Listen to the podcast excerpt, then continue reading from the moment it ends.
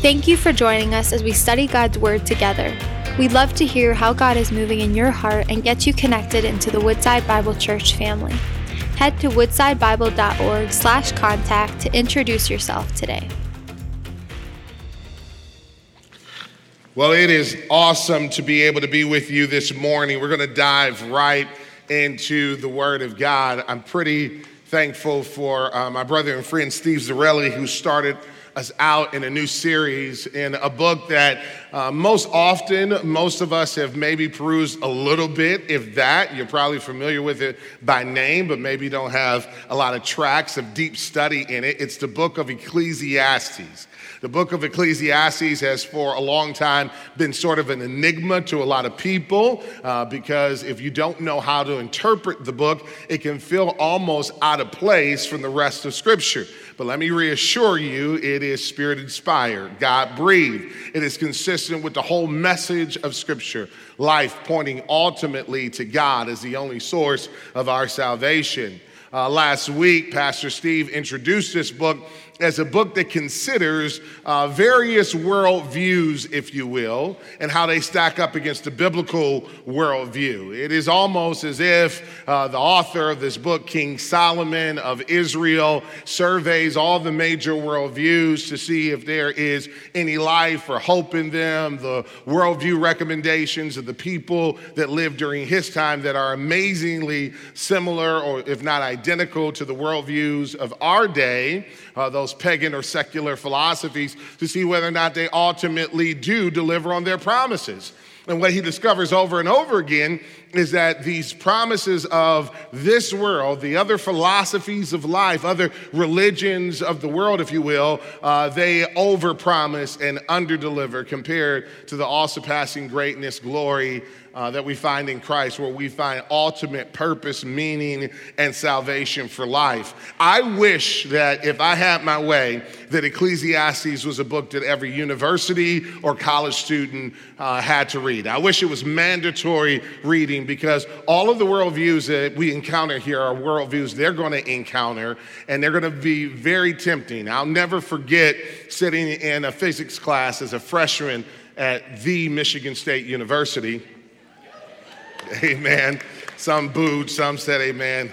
Uh, all of it is heresy. Um, but, but I'll never forget sitting there as a student, having a professor that has all these impressive letters after his name, uh, try to convince us as students that there's nothing to this world but the physical stuff that we see every day. Some of you may remember uh, the famous TV show that was hosted by Carl Sagan uh, that talked about the cosmos, the universe, and he would open every episode by saying, The cosmos, all there ever was, ever is, or ever will be. Well, Carl Sagan introduced a whole lot of people to a worldview called naturalism. Pastor Steve covered that last week. The problem with naturalism naturalism is that it presents us with a material world that cannot save us. Ultimately, naturalism leads to despair because uh, our souls are yearning for more than just physical stuff, more than just material things. Naturalism never answers the deep yearnings of our heart or the longings of our soul. Today, I want to take up a different worldview. It's called intellectualism. And, and here's the question that intellectualism asks us Does greater intellect, does greater intelligence lead to greater happiness? Does greater intelligence lead to greater happiness? Now, you may be tempted to answer that too quickly. If you're like me, you're a lover of books. How many love books out there? I got it bad, friends. It's a vice. My wife knows it. That's why if there's a bookstore nearby, she's taking my wallet from me. I got a library at home. I got a library at, at my office at the church. I got a studio library. There's books everywhere. Books begat books in the Brooks household. And that's just how some of us are. I love learning. How many are curious people? How many love learning? Uh, my dad was a teacher growing up, and so a fun Saturday for us kids was helping him to rearrange the books in his library, and uh, academics was a part of our pursuit. Uh, but the question that uh, is asked today is this question Does greater intelligence necessarily lead to greater happiness. Well, Ernest Hemingway, some of you know that name. He was a great essayist and novelist of the 20th century. He took up this question. He undertook this question and he came to this conclusion, this, this famous quote that he says, Happiness among the highly intelligent is one of the rarest things I know. The happiness among the highly intelligent, of among whom he was, is one of the rarest things that he knows. The fact of the matter is, is that intelligence apart from God does not lead to happiness. As we will discover today, it ultimately, again, will lead us to despair. Some of you know the name Francis Schaeffer, Francis and Edith Schaeffer. How many have heard that name before? Francis and Edith Schaeffer. Uh, Francis Schaeffer was one of the great apologists of the 20th century. He and his wife started a, a home in the Swiss Alps called L'Abri in the 1950s. And the purpose of L'Abri was to help people to work through the big questions of life the big questions of the world, the big questions of their life, questions of identity and belonging, meaning and purpose. And, and primarily, university students from all over the world would come to Europe to spend time in this home. They experienced great hospitality, but they also worked through these worldview questions. Some of them Buddhists, some of them Hindu, some of them atheists. And Francis Schaeffer, over time, began to accumulate observations about the connection between greater intelligence and this thing called happiness or joy.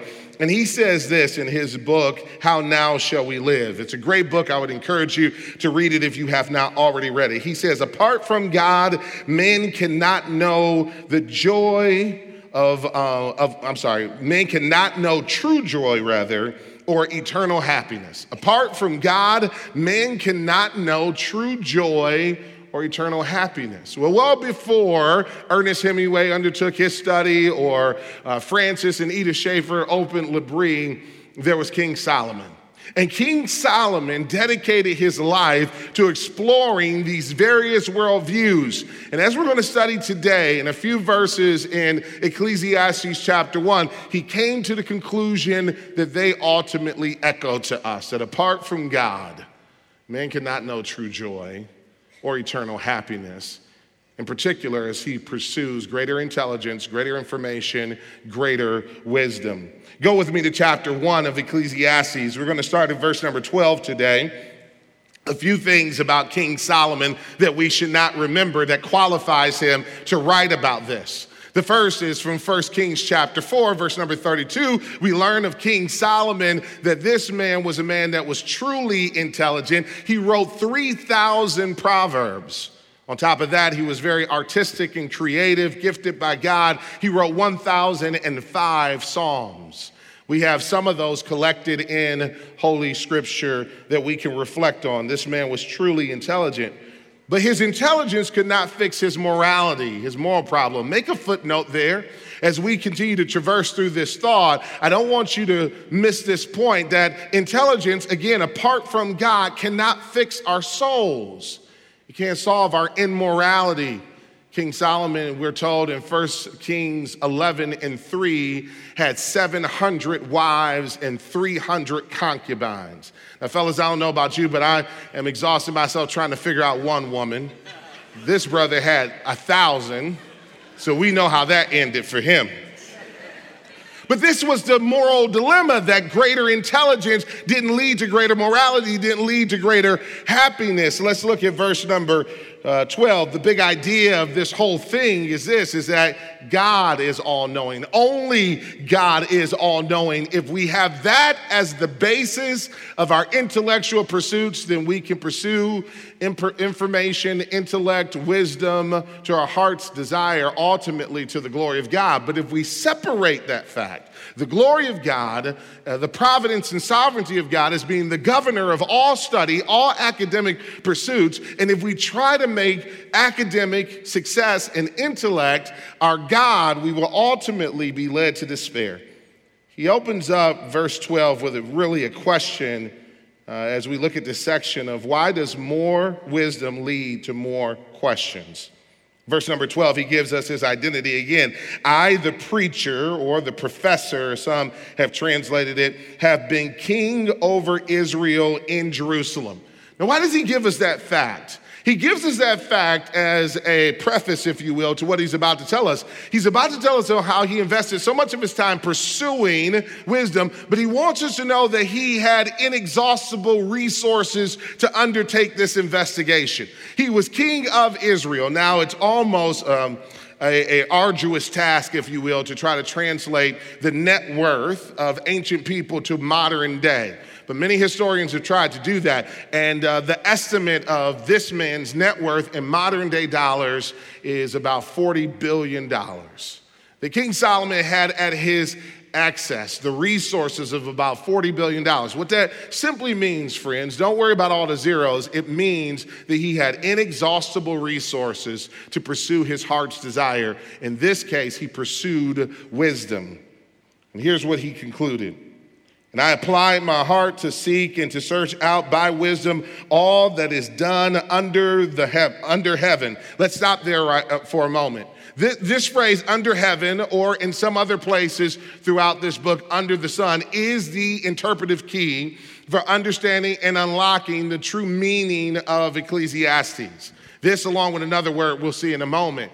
Under heaven is his way of saying life without God under the sun is his way of saying that what I'm about to present to you is what life looks like is if we just look from the sun down, nothing above the sun, nothing above the heavens, certainly not God. If we uh, lived as if God was not Lord of all, if God did not exist, this is what life would give you under heaven. And here's what he concluded about his pursuit of wisdom this exhaustive search in which he got to the core, to the root of it all, the way wisdom impacts our lives apart from God under heaven. He says, it is an unhappy business that God has given to the children of men to be busy with. What is this unhappy business he is talking about? It is the pursuit of knowledge, this inquisitiveness. We all want to understand the world around us, but under heaven, apart from God, this whole pursuit of academic success, intellect, achievements apart from God, it is a thoroughly unhappy business.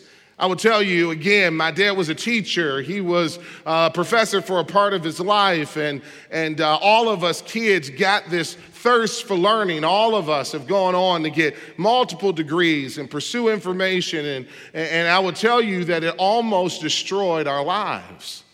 Why? Because the pressure of academic success and pursuit, if it is not grounded in God, will overwhelm the heart and the soul of a person because there's never enough. There's never enough. You study any research on the connection between uh, depression, self harm, or suicide on university campuses, and you will see that there is a massive uptick. In just about every university in this country, there's an uptick of students who are, are uh, crumbling under the weight and pressure of academic success. This is why we have to ground it in God, because if we don't ground our pursuits in God, in His reality, in His love, in the ultimate purpose and meaning we have as disciples of Christ to bring Him glory, to receive His love, and to give His love through our pursuits, then it is, as King Solomon describes it, a very unhappy business that God has given to the children of man, he uses the Hebrew word Adam for man or Adam. He is talking about fallen men, men of clay, sinful men. Apart from God, it's an unhappy business for you to pursue success as an end unto itself, intellect as an end unto itself, intelligence as an end unto itself. It will never bring ultimate happiness, but as we will see, it guarantees it will bring greater despair. And why is that? Well, he goes on to say this. He says, I have seen everything that is done under the sun, again, from the sun down, and behold, all is vanity. As Pastor Steve taught us yes, uh, last week, rather, that Hebrew word is hevel, uh, or pronounced hebel, which actually means a mirage, an illusion. It is smoke. This is where we get the series title, Smoke and Mirrors. It looks real until you reach to grab it and then you realize it's a vapor, it's a mist, there is nothing there. He says this pursuit of wisdom And he has the credentials to back it up. I am uh, pretty wise, and he's going to talk about how wise he is in just a moment. He says, It is a mirage apart from God. Get all the degrees you want, and you will still feel empty inside apart from God. It's a striving after wind. What a beautiful phraseology. A striving after wind. Try to catch the wind, and you will end up exhausted, vexed. And why is intellect apart from God a striving after wind? Why is it vanity? Why is it hevel? Why is it a mirage? It's because of verse 15. Because what is crooked cannot be made straight, and what is lacking cannot be counted. In other words, get all the intellect you will, and there will still be problems you cannot solve. And for the person who bases their life off of the scientific, the critical thinking abilities, the, the thought that more intellect will solve life's problems, it is nothing more uh, destructive, nothing more exhausting, nothing more disastrous than to realize that in all of my intellect, I cannot solve the problems of my heart, longings of my soul, the questions of my mind. And so often we see this. We see very intelligent people ending in insanity. Uh, Albert Einstein, who tried to pursue this, this theory of everything, M theory, if you will. He tried to pursue this theory of everything. If you look at uh, books on his life, you will discover that not only was he a very immoral man, but he ends up insane. Uh, maybe you've uh, heard of the movie 1997 movie Good Will Hunting. Anybody ever heard of that? Good Will Hunting, uh, young Matt Damon in, in, it, and Robin Williams in it. And it uh, tells the story of this, uh, this janitor, this young guy who's a janitor at MIT, this great institution of higher education. Uh, but he's brilliant, he is a genius. And when uh, the students are away and the professors are away at night while he's cleaning the building, he is working out mathematical problems on the blackboard. And one day he's discovered, the gig is up, people discover that he is highly intelligent, he's mentored by a professor. I won't give it away. I won't give away the ending. You go see it yourself. Uh, but that story is based off of a real life story, a, male, a, male, uh, uh a man named William Sidis. William Sidis, who was born in 1892 as a young prodigy, a boy genius. It is said that uh, Will Sidis was reading the New York Times by the age of two. Some of us aren't doing that in our 40s and 50s. He was at the age of two reading the New York Times. By the time he was eight years old, he had already learned Hebrew, Latin, and German. Think about that. I'm still mastering English. This was a highly intelligent child prodigy. By the time he was 12, he was enrolled at Harvard University. At 17, he was interviewed at his graduation, and he said his goal in life, get this, was to figure out a way to live the perfect life. Even in that statement, you see the destruction, the seeds of destruction. As life went on for him, he taught at MIT for a while, but his pursuit of the perfect life, the, the life that a mathematical equation could in perfection predict, a life that was highly neat and organized, without error or flaw, highly predictable, led him to become a recluse. He became secluded. Why? Because he concluded that the one thing he could not factor or make an account for or control was human relationships, the unpredictability of human love and the behavior of human beings when in connection to one another. So he said, The only way I could ever get to a place of a perfect life is if I uh, seclude myself. He became a recluse, lost his mind, and died insane. It is an unhappy business to pursue intellect, knowledge, wisdom apart from God. Why? Because you will not be able to answer all the questions of life. There will be some things that are still left crooked, some things that still cannot be counted. Solomon goes on to say, I have said in my heart, I have acquired great wisdom, surpassing all who were over Jerusalem before me. And my heart has had great experience of wisdom and knowledge. And I applied my heart. Anytime you see that word apply, means that he's doing more research. And he did more research to know wisdom and to even know madness and folly. He studied even those who had lost their minds but were highly intelligent of his day. And here's what he concluded I perceived that this also is but a striving after wind. For in much wisdom is much vexation, and he who increases knowledge increases sorrow. This is the message of Scripture. This is exactly what the Bible teaches us that from the Tower of Babel to now, that men's pursuit to be equal with God only ends in emptiness. Isn't it interesting that we live in a day where we have these things called smartphones? And in 2012, when Apple under Steve Jobs introduces us to the smartphone, it was supposed to solve all of our problems, wasn't it? I mean, after all, it makes us feel like God. We can feel omniscient just at, at the tip of a finger. You know everything, right? You can pretend like you know everything. Just a funny story and aside uh, my son Cameron, around the age of seven, um, uh, he was very curious. He used to always ask questions. A lot of times I didn't know the answer, sometimes I did. One morning, we're getting ready for school, and he asked me a question, and I was pretty excited because I knew the answer finally to one of his questions. And his question was simple Dad, do all dogs shed? Do all dogs shed? Oh, I knew this one. I said to him, Son, no, all dogs don't shed. And without blinking an eye, he looked back at me and said, I don't believe you. Let's ask Siri. Man, was I heated. How dare you compare me to Siri? But what was he saying? What he was saying to me is that uh, you don't know all things, but Siri knows all things. But isn't it amazing that we have Alexa and Watson and Siri, but our anxiety level is higher. That more knowledge couldn't solve for anxiety.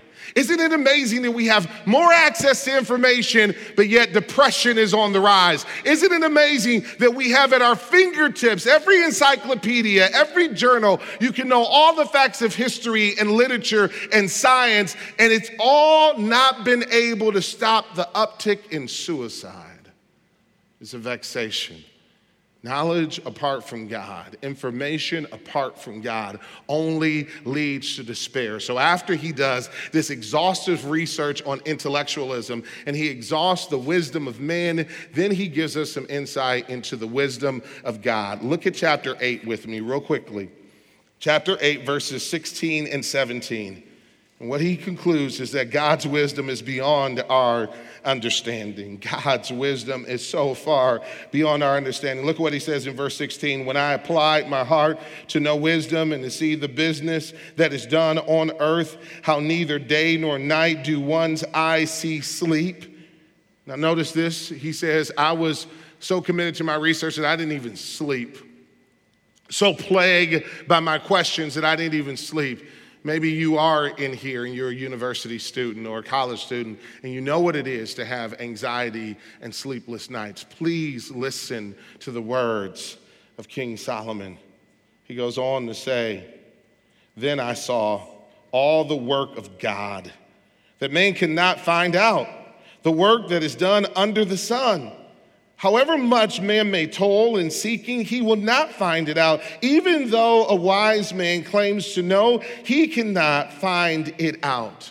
In other words, God's wisdom is inexhaustible. What he is saying is that only God knows all things. And the quicker you get to that conclusion, the quicker you accept the testimony of Scripture, which is God's word, that apart from him, we cannot be good we cannot be righteous and we cannot be all knowing. You can have Watson, you can have Siri, but isn't it amazing that science and all of its technological advancements has not been able to figure out everything? Science still cannot account for consciousness, it still cannot account for morality, and it still cannot account for oughtness. One of my former professors, Dr. John Lennox, he is a professor of pure mathematics at Oxford University, but he is a devout Christian. Uh, he tells this story about his aunt and her famous apple pies.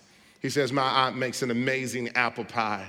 And science and all the scientists in the world, if they were to examine that apple pie, could tell you a lot about the apple pie. Could tell you about every ingredient, can tell you about the shelf life of that apple pie, could probably within minutes uh, calculate when that apple pie was baked and made. But you know what it will never tell you? Why his aunt made the apple pie in the first place. Science cannot account for the heart, it cannot account for oughtness. And in our hearts, we are empty And in our hearts, we long for something beyond this world.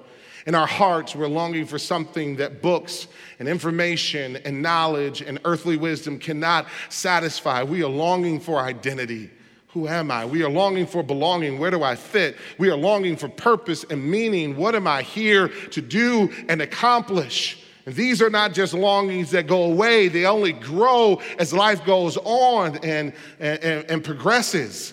And Solomon's answer is that we're not going to find it in earthly wisdom. Well, where do we find it? I'm glad you asked. Go to 1 Corinthians. 1 Corinthians, this is where we're in, friends. 1 Corinthians chapter 1, verse number 20 says, Where is the, the one who is wise? See, this is what Solomon is really trying to take up. This is what Socrates wanted to answer. This is what Aristotle wanted to answer, what Plato wanted to answer. If you read Socrates' apology, his apology is this defense of the fact that everyone thought him to be the wisest man in the world. He said over and over again, I am not wise. I am only wise enough to know how much of a fool that I am. The more you grow in wisdom, the more you realize how broken the world is. This is the emptiness of, of the pursuit of knowledge as an end unto itself. The reason why it leads to despair is because the more you examine a subject, the more you see the fallenness of the world, the broken brokenness of the world, the inadequacies of even the greatest of technology and science and information and academics to solve the heart longings of humanity and to fix our fallenness. And so here's the question Where's the one who is wise? Where's the scribe? Where's the debater of this age? Has not God made foolish the wisdom of the world? For since in the wisdom of God, the world did not know God through wisdom, we cannot know God through earthly wisdom, he says, it pleased God through the folly of what we preach to save those who believe. For Jews demand, demand signs and Greeks seek wisdom, but we preach Christ crucified a stumbling block to Jews and folly to Gentiles. But to those who are called, both Jews and Gentiles, Christ, the power of God and the wisdom of God. For the foolishness of God is wiser than men, and the weakness of God is stronger than men. How many thank God that our God reigns, that He is forever wise? He is all powerful, all knowing, omnipresent. But here's the kicker, friends He is also omnibenevolent. That means He is all loving and He extends to us not vexation, not despair, but hope eternal. Here's what Scripture tells us that in His presence, there is fullness of joy. If you're looking for joy, it's not found in books apart from God. It's not found in academic pursuits apart from God. It's not found in wisdom under the sun. It is found in His presence. And today, that's what He offers us. He offers us His presence, He offers us a relationship. How does a sinful person, me and you, have a relationship with a sinless God? Repent and believe. To turn from sin, to acknowledge that I've been Lord of my life for way too long. I've tried to run my life apart from God for way too long.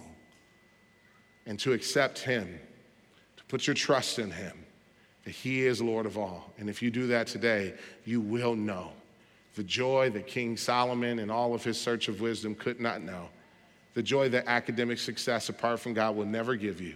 You will know hope and joy unspeakable. How many have come to know this joy? And how many thank God for Jesus? How many praise God for Jesus? Amen. Today we're going to end in worship. I want to invite you to stand with me, but maybe uh, today you are one of those university or college students and you say, I need to give my life to Jesus. Do it now. Do it today. If you're in person with us, then I want you to come to the front and we'll pray with you after we worship. Uh, also, if you're watching online, just type connect and we will connect with you. I promise you we will. Maybe you're in here and you're not a college or university student, but you know you need Jesus. You know you have not found joy apart from Him. Again, come today. We'd love to pray with you. Also, let me say, this will be a great time for you to join Woodside. Many of you have been attending or visiting with us, some of you for weeks, some of you for 20 or 30 years. That was a joke. Now's a great time for you to consider becoming a part of the Woodside family. We have a four uh, step process in that. Uh, we call it Next Step. It's a four week class that teaches you a lot about us and helps you to get plugged in. Uh, steps one and two are going to be today. And so if you'd like to learn more about how you can become a member of Woodside, visit us in the lobby, Connect Desk, or again online, and we will connect with you. Let me pray for us and then we'll worship. Father, I pray that today we will find our hope in Jesus. We've been singing it all day long in Christ alone. There's hope, there's joy, there's peace. And now, Lord, as we, in reflecting on your goodness and grace, may our hearts be raptured in you. May our souls be secure in you. In Jesus' name. And all God's people said, Amen.